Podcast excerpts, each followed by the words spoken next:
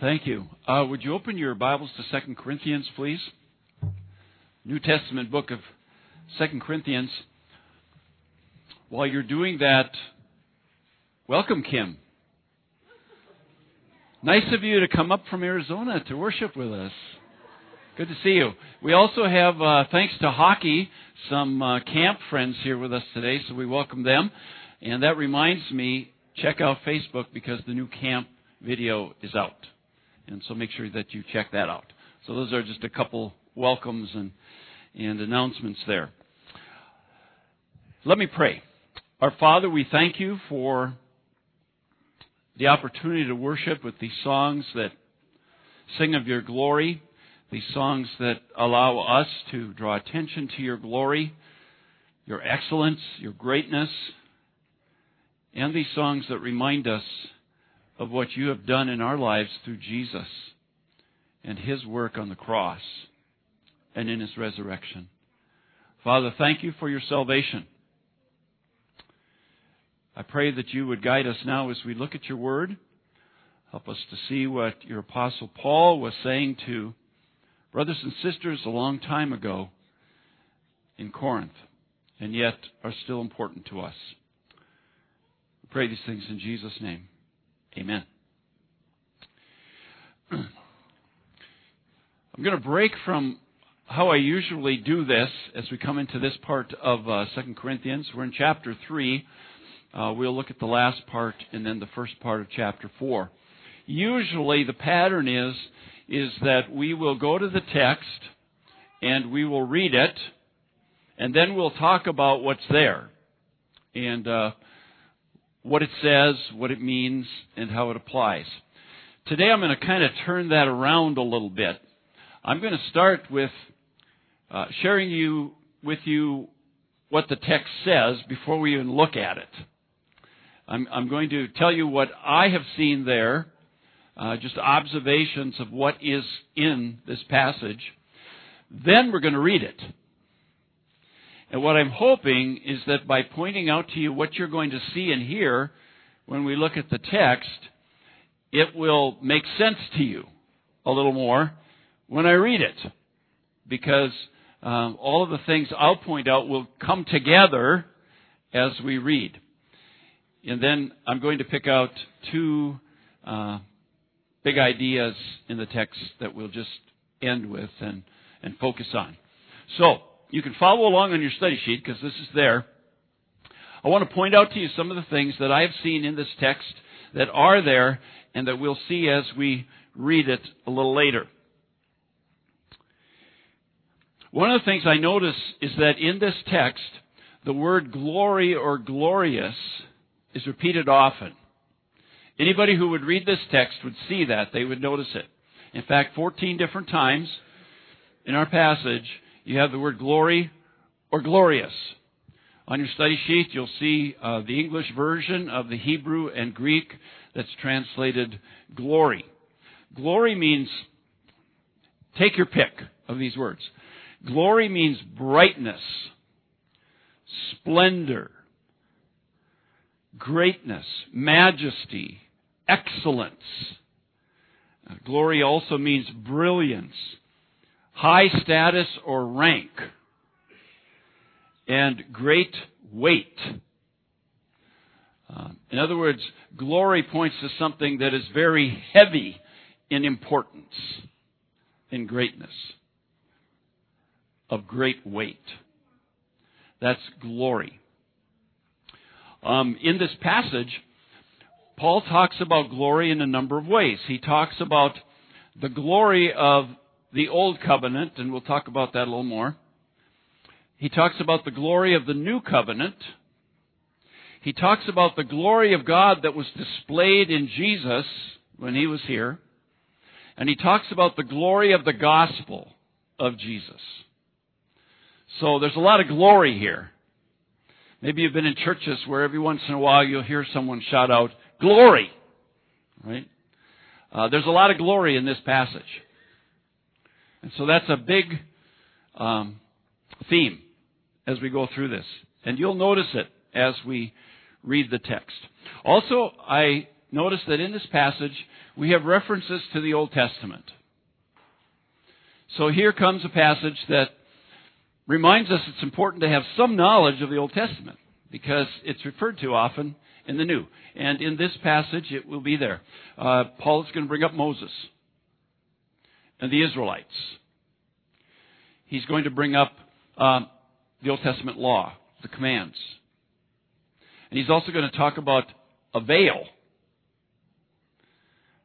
which uh, is referred to in the end of Exodus 34. So there is some Old Testament uh, reference here in this text. Even toward the end of our text, like chapter 4, 5, or 6, he even goes back to creation. And he talks about God creating light just by speaking. So there's some Old Testament references here in this passage.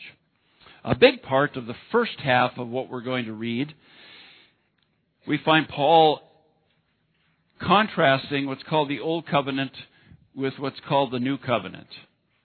If you have a New Living Translation, uh, I think they call it the Old Way and the New Way. The Old Way being the Old Covenant, how to know God, how to be right with God. Basically, it was through keeping the commands, the law, the rituals, the sacrifices, the traditions, that type of thing. And then there's the new way, the new covenant, which is about uh, faith in Jesus Christ and His work.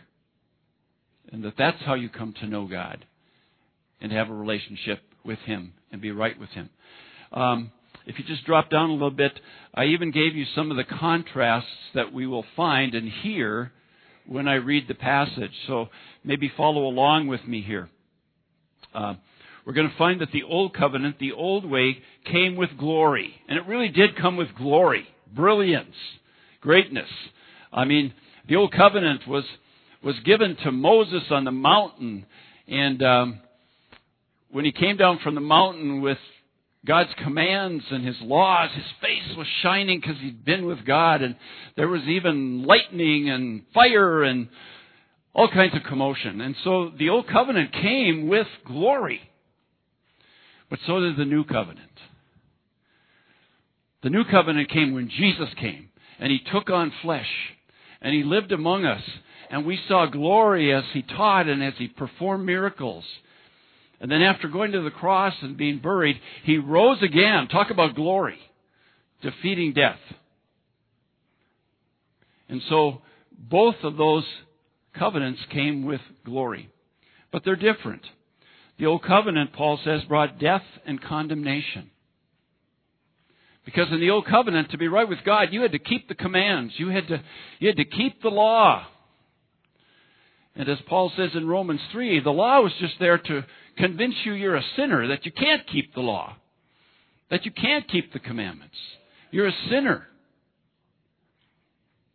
And so in that way, the consequences of your sin became so prevalent. And the law became a, the old covenant became a condemning thing, a thing that reminded you of what you had to look forward to as far as the wages of sin. But he says the new covenant is about life and it's about righteousness, not condemnation and death, life and righteousness. He says that the old covenant eventually faded away. It had its limits. It had its expiration date, I suppose you could say. It, it was just there temporarily to prepare us for the new covenant, for the new way. And the new covenant never goes away. The new covenant, Paul says, lasts forever. Another difference he talks about is this veil idea in, in, in Exodus 34, in the giving of the new, Old Covenant, there was something to do with a veil, uh, literally and figuratively. Uh, if you read the end of Exodus 34, you'll find that when Moses would go up on the mountain to get the commands, the laws from, from God, he was in the presence of God and the glory of God. And when he came down, his face was shining. You know? Um, those of you sorry I'm going to pick on you, Carol, but those of you who know Carol, when she came back from Panama, it was like her face was shining. You know? Uh, this experience she had had with the Lord. Well, this is even beyond that. I mean, Moses was with God personally, in the glory of God, and his face was shining when he came down in some way. And as soon as he would give them what God had given to him, the commands or, or uh, pieces of the law, he would put a veil over his face so that the people couldn't see uh, the rest of the glory there until it faded away. Then he'd go back up the mountain or he'd go somewhere and meet up with God, and God would give him more of the law. He would come down, his face is shining. And so a veil would be put over his face after he gave them the message until it faded away. And so there, there was a veil involved, literally. But there was also a veil that he's going to talk about that um, kind of covered up the Jewish people as they tried to follow the old covenant. Um, there was a limit. There was like a, a distance between them and God. Uh, it was like um, keeping the commandments and keeping the law was almost impersonal. It wasn't real personal. It was just a matter of doing what the law said or not doing what the law said keeping the rituals, keeping the traditions, doing the sacrifices. And there was something missing there. It was like there, there was a veil where they weren't understanding totally and they weren't experiencing this personal thing with God. It was like there was a veil over their eyes and over their minds. So, Paul talks about that difference. He says that when a person comes to the Lord in the new covenant, trusts Christ for salvation, the veil is taken off and it becomes personal. Your relationship with God becomes personal. It becomes inner, not just outward keeping of laws. The Spirit begins to work in your life on the inside. And then he concludes by saying, the old covenant was glorious. It was a glorious thing. But he says the new covenant is even more glorious in fact, he says there's no comparison. There's no comparison between the old and the new. The new covenant is much better. And so we see that in the first half of our reading that we'll do in a little while. Let's go back to the things that I noticed. First of all, after the old new covenant contrast, in this passage, we're going to see two places where you have the word therefore. We always want to notice that, right? We have the term therefore, because it's kind of summarizing something. And that's twice in the passage. We'll see it when we read verse 12 of chapter 3. He says, Therefore, since we have such a hope, we are very bold. He's just talked about how much greater the new covenant is than the old. And he says, because of that, we have boldness to go share it. We have boldness to go talk about it because it's so much greater than the old. Remember, the Apostle Paul was a Pharisee. His ministry used to be the Old Covenant, right? That's what he taught. That's what he was committed to. The Old Testament law, the commands, you get to know God by obeying them. That was Paul's ministry. But after he met Christ, his ministry is the New Covenant the new way. And it's greater than the old. And so Paul is saying, because of that, we have boldness to go out there and talk about it. We have boldness to go out there and preach this new way to new God, know God through Christ. And then in uh, chapter 4, verse 1, you have therefore again. Therefore, since through God's mercy we have this ministry, we do not lose heart. We're not going to give up. We don't lose heart, as difficult as it is, because of the glory of this new message, this new covenant. We're going to just keep going. And so Paul says the greatness, the glory of this new covenant, this new way through Jesus to salvation, makes us bold. We're not going to hide it. And it keeps us from losing heart, keeps us going. We're not going to give up. So we'll see that, and as we read it, we'll see how it uh, blends in with what he's saying. Also, I notice that there are references to criticism. And of course, our, our title of this whole study is Criticism, Conviction, and Concern. And so, all along the way, Paul will make references to the criticism and false accusations that have been there toward him. And he'll mention that again in this when we're reading along. Uh, chapter 4, verse 1. He says, uh, you know, we, we will not lose heart with this ministry. Rather, verse 2, we will renounce secret and shameful ways. We do not use deception, nor do we distort the word of God. On the contrary, by setting forth the truth plainly. It's, it's almost like those were some of the criticisms that Paul had to, had to deal with. People were saying that, um, that he had some secret and shameful ways, um, that he was deceiving, that he distorted God's word, that he wasn't always telling the truth, and so he, he kind of puts in some words here saying just the opposite. We don't distort. We teach the truth. We don't deceive. There's nothing secret about our ministry. And then later in uh, verse 5, chapter 4, he says, For we do not preach ourselves, but Jesus Christ as Lord. Very possibly, some were saying he, he's all about Paul. His preaching is just about himself. He's arrogant. He says, No, I don't preach myself, I preach Jesus. And so he does plug in something about these criticisms in this passage as we're reading along. In chapter 4, we'll notice that he brings up the devil. He calls him the God of this age. And he talks about one of the works that the devil does when the glory of the gospel is presented to people.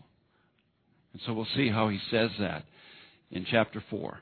And then also in chapter 4, he talks about the gospel, the gospel of Christ, and the glory of the gospel. Um, what Jesus did for us that brings salvation.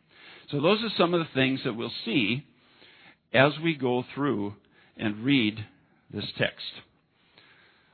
Okay, so now you already know what's there without reading it. That's kind of opposite of the way we usually do it. We read it and then we notice what's there. I've told you what I see there. Now we're going to read it. And hopefully, as I read it, it's going to be more understandable because you'll be hearing things I've already said. I hope this works. Okay, I, I don't know. I hope it works. So, uh, to maybe help it work, I'm going to come down here. I'm going to walk a little bit as I read, just in case you don't have a Bible and you're not following along. Then I want you to look at me, and I'll keep moving so you don't get bored, and just listen. Listen to me as I'm reading. And what I want you to do is be listening for these different things that I just pointed out, because they're all there. I want you to listen for how Paul puts them all together and how he uh, presents these things as one passage. Now, there are going to be people listening to this at home. They are going to have to pretend that I'm walking around uh, reading this.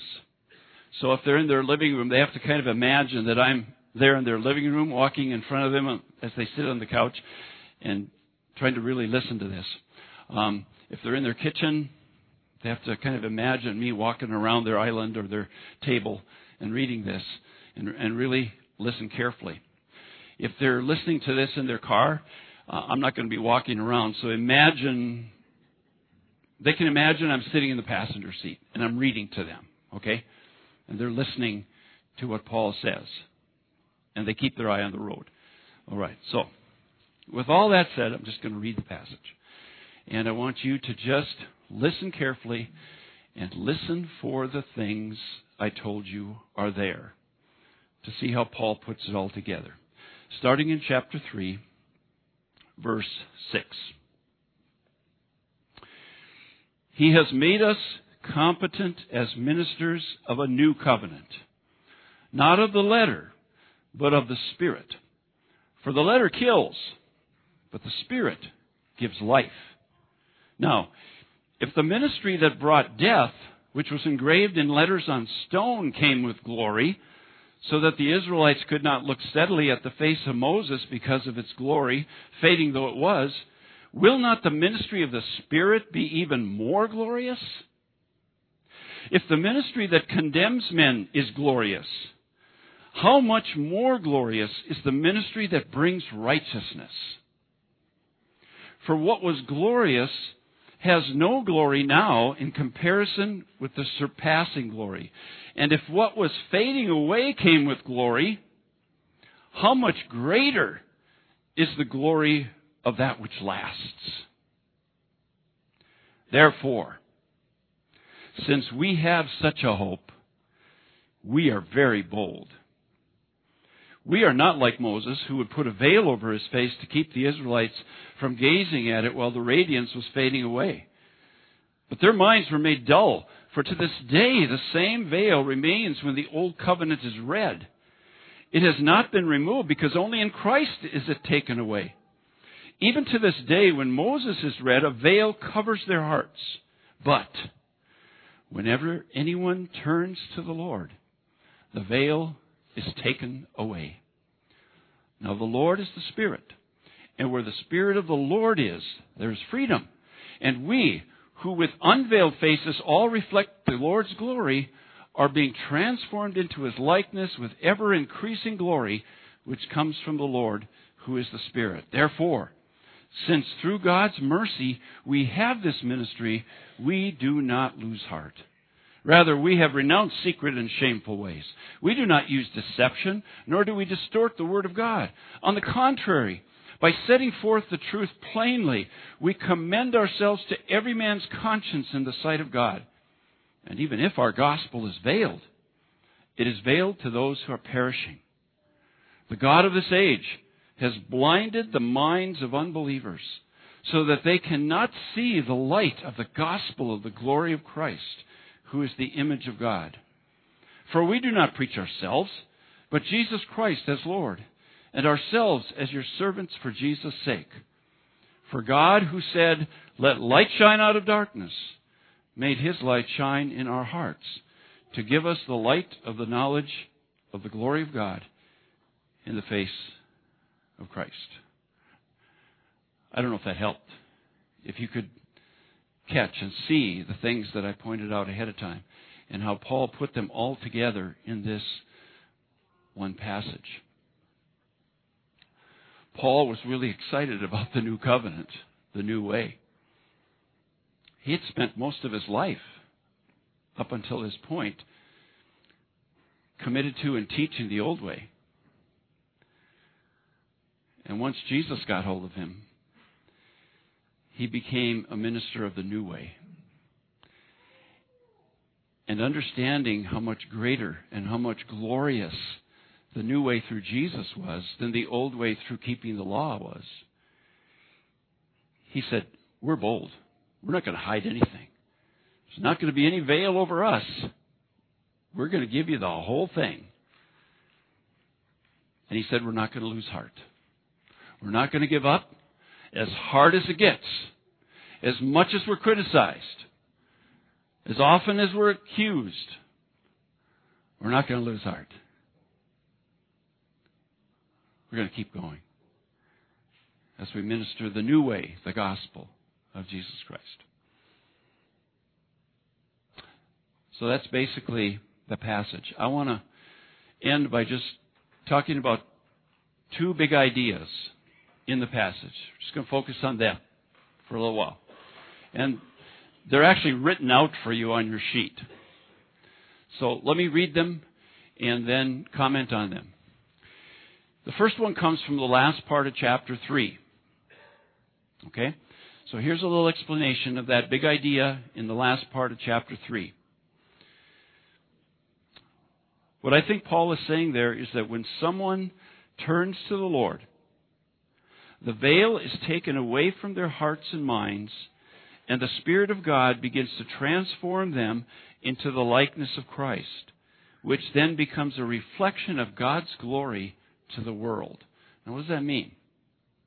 I think what Paul is saying is in this new way, this new covenant that involves faith in Jesus Christ, when we turn to Him, It's like this veil is taken from us. This veil that kept us from understanding, this veil that kept us from seeing all the truth, from um, having this desire and understanding our need for Jesus. It's like when we turn to Him, the veil is lifted and, and we're freed from that. And that allows the Spirit to start working in us. Start to make us more and more like Jesus, who displayed the glory of God. And as Jesus character and his likeness is more and more developed in us, we then can begin to reflect that in our world. And we who have turned to the Lord can reflect the glory of God wherever we go. Because the Spirit of God is transforming us into Christ's likeness, which is part of the glory. And like we said last week, in the whole idea of fragrance and odor and aroma, we represent Christ. And I think that what Paul is saying is that really couldn't happen under the old law. That really couldn't happen. But when you turn to Christ, something happens. Something happens inside, and the Spirit begins to work and make you more and more like Jesus. And then you can reflect Him and His glory to this world. Some of you have experienced that. Some of you remember a time when you were religious. Okay? And knowing God was important in some form. And being right with Him was something you thought about. But the approach that you had was to turn to something like the Old Covenant, the old way. Thinking that keeping some commands and keeping some laws and following some traditions and rituals would help you know God and be right with Him. And yet, if you're honest, you probably remember back how it was almost like in those days there was a veil over your head. Like something was missing that you weren't getting it all. There was something else that you weren't finding in this effort. It's like your mind was dull. your mind couldn't comprehend, and, and yet you knew there must be something else because I don't feel close to God. I still feel distant. It doesn't seem real personal here. And then you remember a time when whoever it was, however God chose to do it, you became aware of the new covenant, the new way, where Jesus made it possible for you, by faith in Him, to be freed from that and to enter into a very personal relationship where you didn't feel distant from God, where you really had a relationship with Him and you've experienced Him by His Spirit changing you. And you're a changed person from the inside. Anybody relate to that? So you can kind of uh, identify with what it's like to move from the old way to the new way and feel the freedom of that veil being lifted and experience the glory of a personal relationship that's not distant from a God who just wants you to obey some commands. Maybe you can identify with that. If you're still wrapped up in some old way thinking, maybe that sounds appealing to you. This idea of placing your faith in Christ so that veil can be taken away and you can enter a personal relationship with Jesus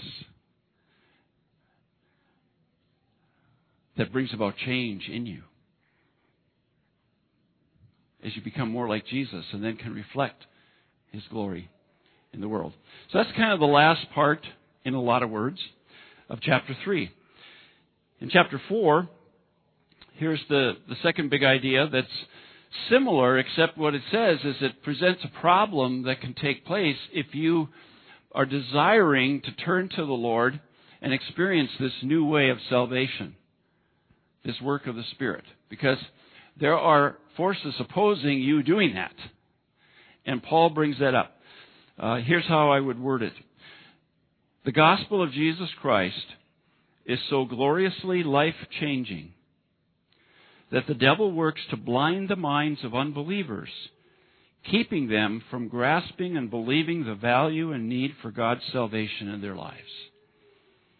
Now, all of that is just how I would word chapter 4, starting in verse 3. The way Paul puts it is that even if our gospel is veiled, it is veiled to those who are perishing. The God of this age, that would be the devil, has blinded the minds of unbelievers so that they cannot see the light of the gospel of the glory of Christ, who is the image of God. Paul says there is a, a resistance to turning to the Lord, turning to Jesus. And the resistance comes from the enemy, from the God of this age, from the devil. And he has this way of blinding the eyes of our mind. And the word blind there uh, speaks more of uh, causing your, your sight or your understanding to be smoky, to be blurred, to be dull, to be unclear. And Paul says the devil does that. He, he he blinds your eyes, your mind, to keep you from understanding, to keep you from seeing the value and the need for this salvation through Jesus.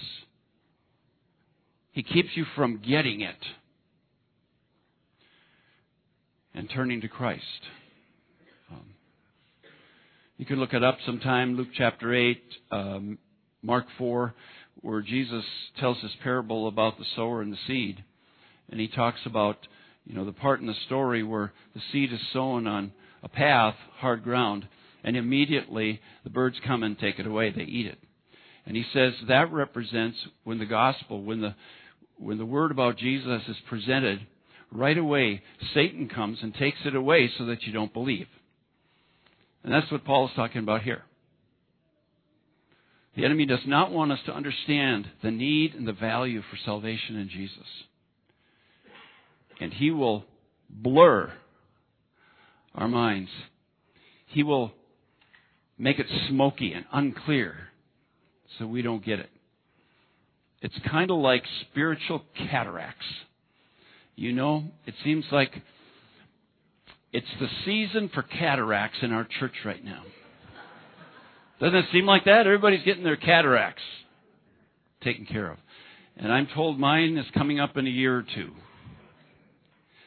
Um, but, you know, it's kind of the same. I think what Paul is saying is that when you're presented with the gospel of Jesus Christ, the unbeliever is presented with it.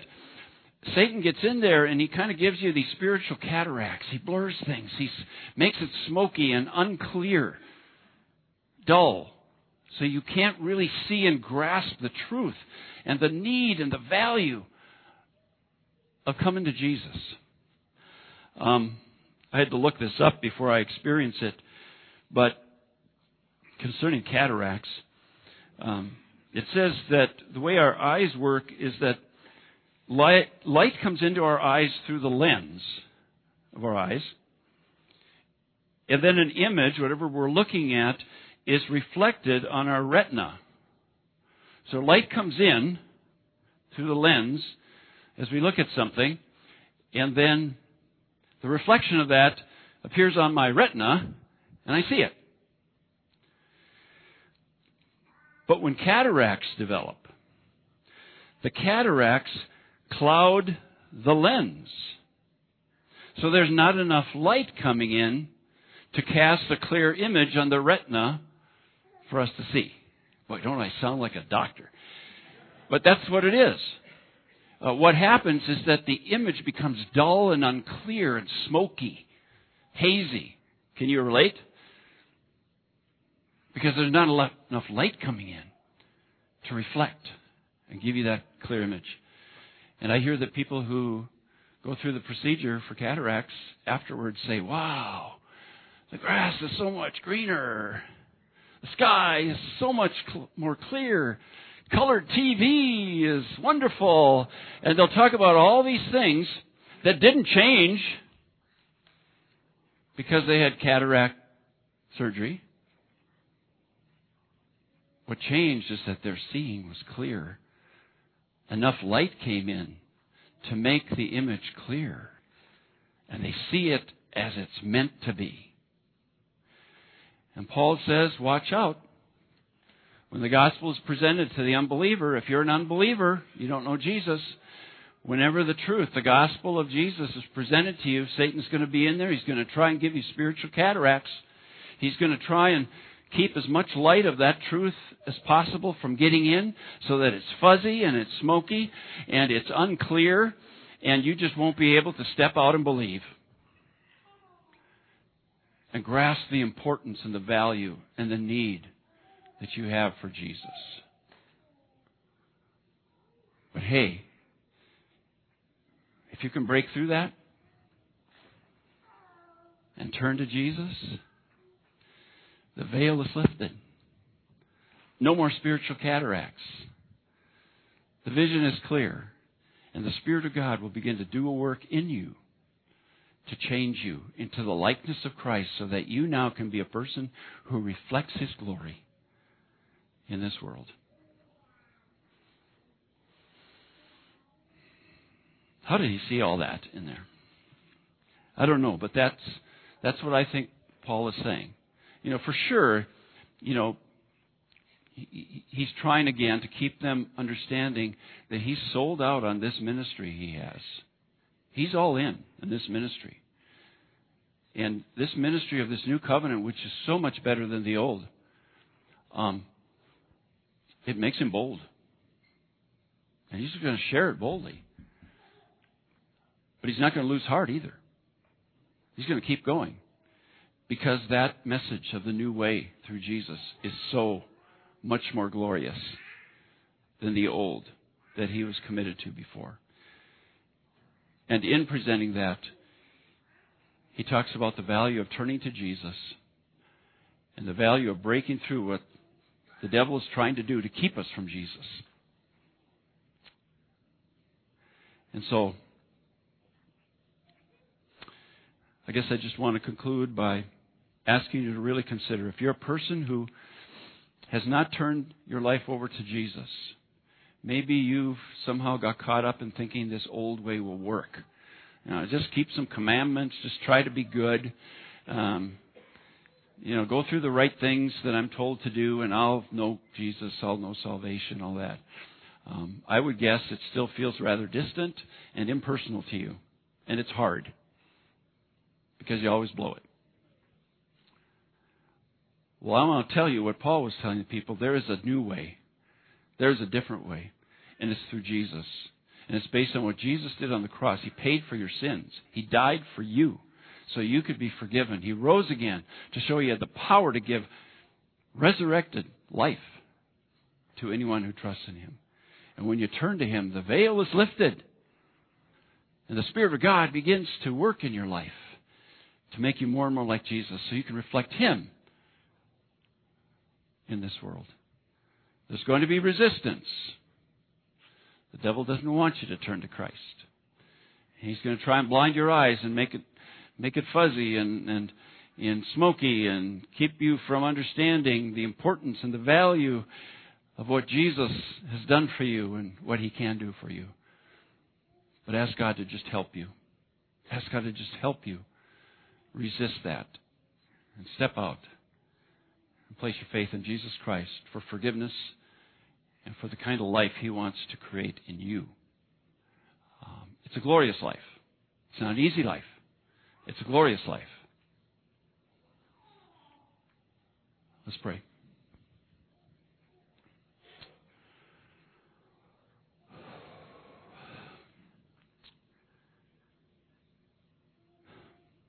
Father, I pray that through all these words, something simple and something needed and necessary came through to someone here today. The need for life, for true life, genuine life in Jesus. The need for a new life, only found in Jesus. A need to respond to the gospel of Jesus, turn to Him. Father, if that's what you're doing in someone's life, I pray that even now you would just help them break through whatever Satan is trying to keep them from doing and help them to trust you, to present their lives to you and receive Jesus. Seek his forgiveness. And Father, would you then forgive them and lift that veil and begin to work in their hearts to give them the life you intend them to have. Make them like Jesus more and more. That the things they start reflecting in this world are the things of Jesus. And Father, I pray that if they need help, you would just move them to talk to somebody. But Father, may people turn to you. May people receive you because you are the only way salvation. In the name of Jesus, we pray. Amen.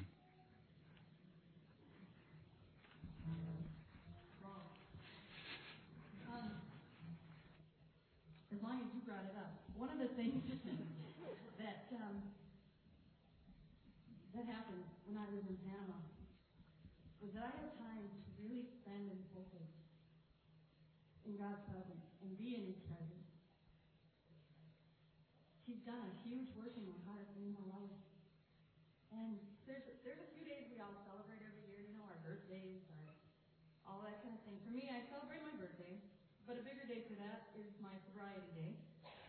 The third, but the most important, in fact, will be tomorrow, and that's March 7th. That's the day that I came into that personal relationship with Jesus. And I am so, I just want, I'm just here to tell you that it doesn't ever go away.